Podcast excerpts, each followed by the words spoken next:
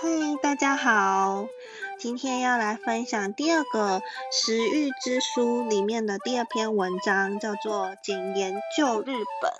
它也是在专访一一个专门家，就是专家的对于食食欲的一个介绍。那这个专家呢，他是提倡说，呃，简言可以来拯救日本。他觉得说盐分就是摄取过多的话，会容易罹患以下三种疾病。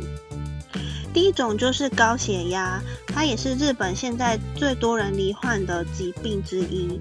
第二种是脑中风，第三种是心肌梗塞。那罹患这些疾病都会有一些症状，例如说半身会麻麻痹啦，然后你一辈子都要在轮椅上过生活，或者是你就可能终身会瘫痪，或者是你会得到失智症。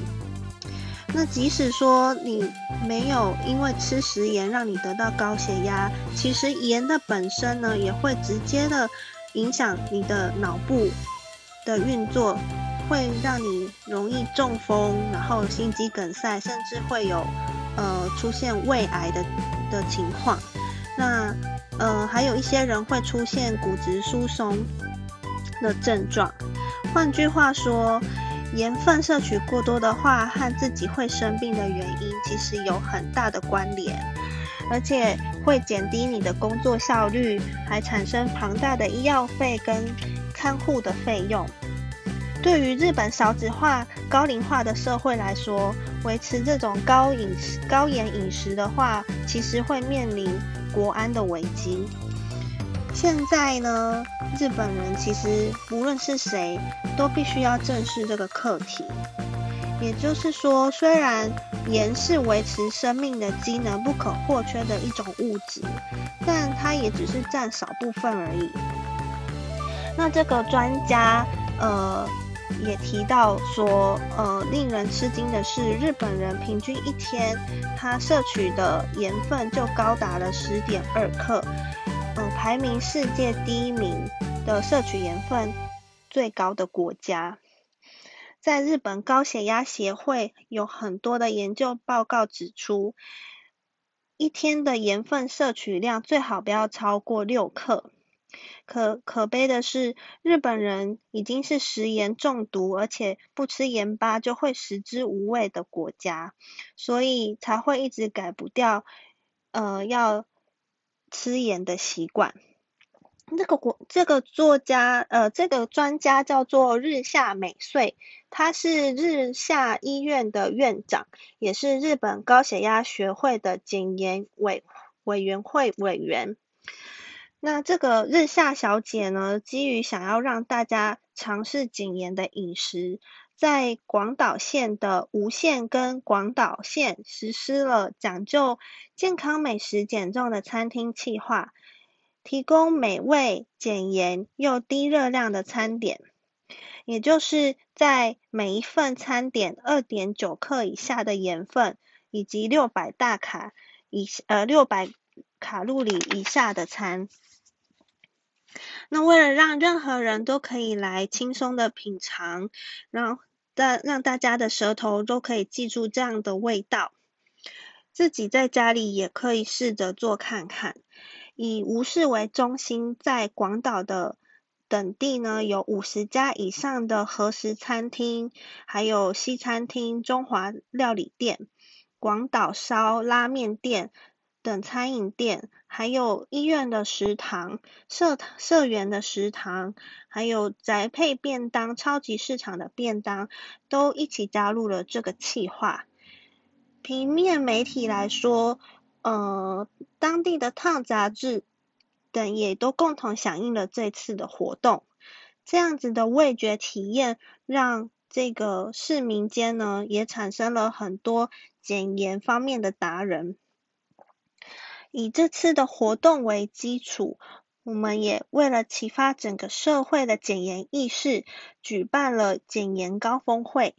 在吴市，从二零一三年的四月开始，透过特定的健康检查，可以检查出那个人摄取的盐分量。也可以称之为是呃健康管理的一个简易的开端。嗯，这一位日夏小姐也说，小孩的未来是大人的责任。其实最要紧的事，是小孩从小的饮食教育，从小开始减盐，可以让这个味道变成是普通正常应该有的味道。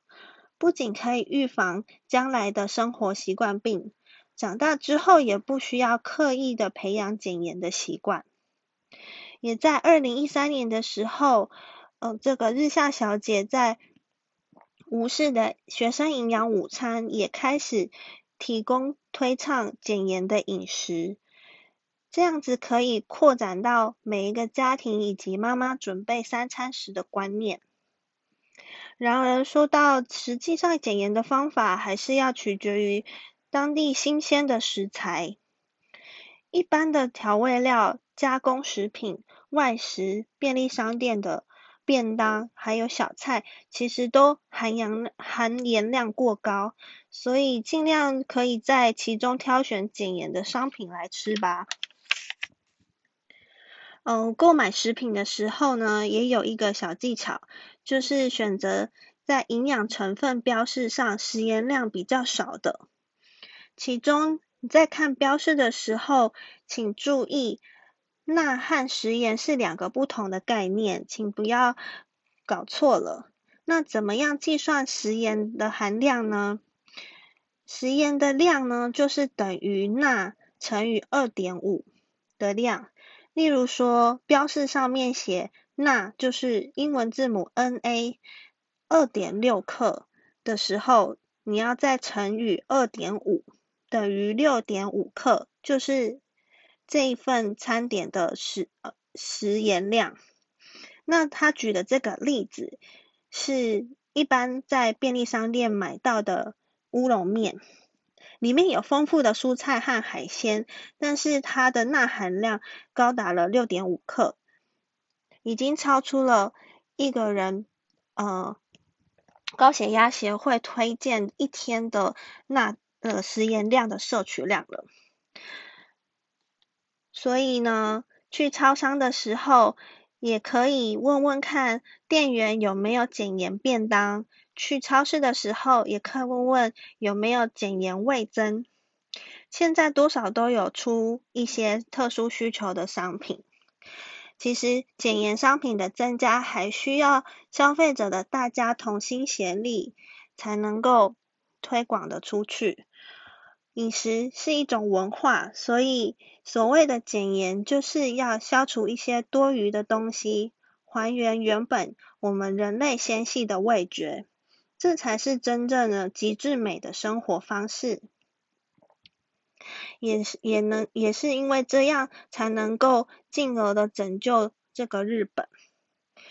呃，我觉得这篇文章它发表的内容对我们现在人来说是非常有用的内容，因为呃我们很喜欢外食，那其实外食。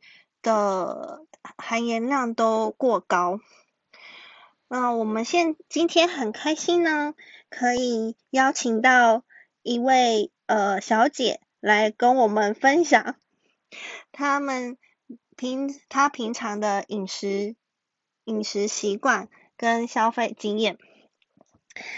我们接受我们 K M 小姐的 call in。Hello，听得到吗？听得到，听得到。哦，你好，KM 小姐，请问你们家平常煮饭会放很多盐吗？不会，我们家吃的比较清淡一点，几乎都不会放盐。哦，是哦，那这样子你们家很健康诶。嗯，那你们家的人是不是都很不容易生病？呃，我没有。特别有感觉是有没有生病，但是可能就是比起同年纪朋友的父母的话，我们家我爸爸妈妈就比较不容易会，像我的朋友可能就爸爸妈妈开始有高血压或者是糖尿病什么之类，但是我们家就还好，都还蛮健康，就没没有类似像这样的问题发生。嗯嗯嗯。所以如果你们吃麦当劳的话，你们的薯条也会都叫它去盐吗？其实会耶。哦，是哦。对啊。诶，那这样子不会没有味道吗？不不会觉得不好吃吗？不会啊，因为本身如果你习惯吃比较淡口味的话，其实你的味觉是比较能够吃出食物本来的味道。